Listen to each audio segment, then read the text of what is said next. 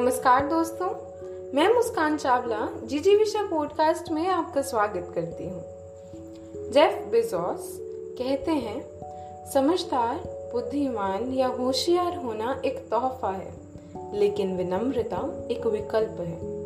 तोहफे आसान होते हैं क्योंकि आखिरकार ये दिए जाते हैं। विकल्प मुश्किल हो सकते हैं। और आज हम बात करेंगे जेफ बेजोस, यानी अमेजोन के सीईओ के द्वारा साझी की गई उनकी जीवन की एक संस्मरण के बारे में।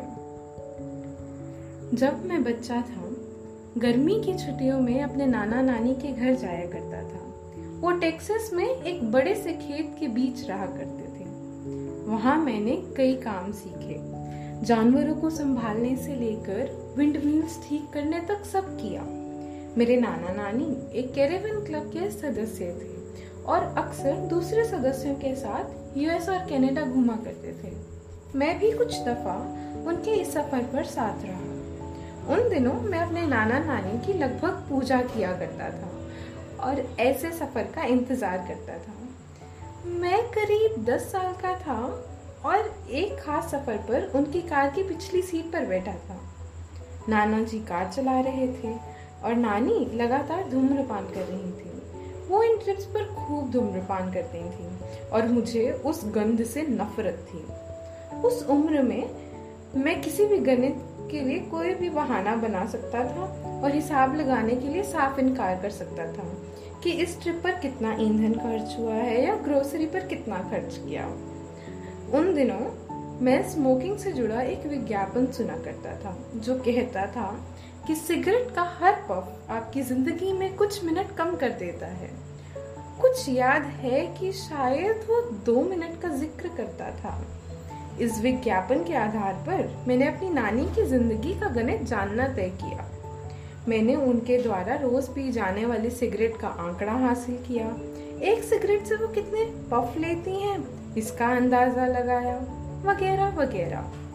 जब मैं संतुष्ट हो गया कि मैंने तमाम अंदाजों से ठीक ठाक आंकड़ा हासिल कर लिया है तो मैंने अपना सिर कार के अगली सीट के बीच से आगे किया और नानी के कंधे पर थपकी दी। गर्व के साथ दावा किया, दो मिनट हर पफ के हिसाब से आपने अपनी ज़िंदगी के नौ साल कम कर लिए हैं।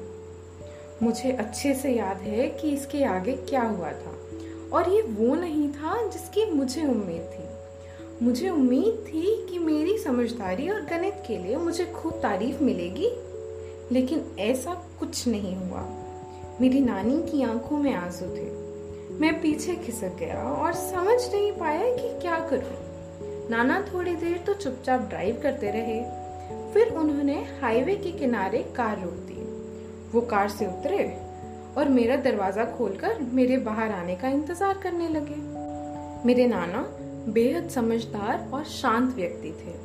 उन्होंने कभी मुझसे कड़े शब्दों में बात नहीं की थी। शायद ये पहली बार होने वाला था। हो सकता था कि मुझे कहा जाए कि मैं अपनी नानी के पास जाकर माफ़ी मांगू, लेकिन ऐसा हुआ नहीं। मेरे नाना मुझे कार के पीछे की ओर ले गए और बेहद शांति से कहा, जेफ, एक दिन तुम समझ जाओगे कि होशियारी से कहीं ज़्यादा मुश्किल है विनम्रता। उस दिन मैंने समझा कि तोहफे और विकल्पों में फ़र्क होता है। समझदार, बुद्धिमान या होशियार होना एक तोहफा है, लेकिन विनम्रता एक विकल्प है। तोहफे आसान होते हैं क्योंकि आखिरकार ये दिए जाते हैं। विकल्प मुश्किल हो सकते हैं। आप अगर सावधान नहीं हैं तो इन तोहफों से ललचा सकते हैं।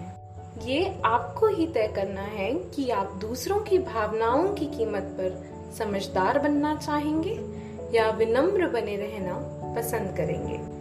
27 जुलाई 2017 में प्रिंसटन यूनिवर्सिटी में दिए गए जेफ बेसॉस के भाषण का एक अंश। धन्यवाद।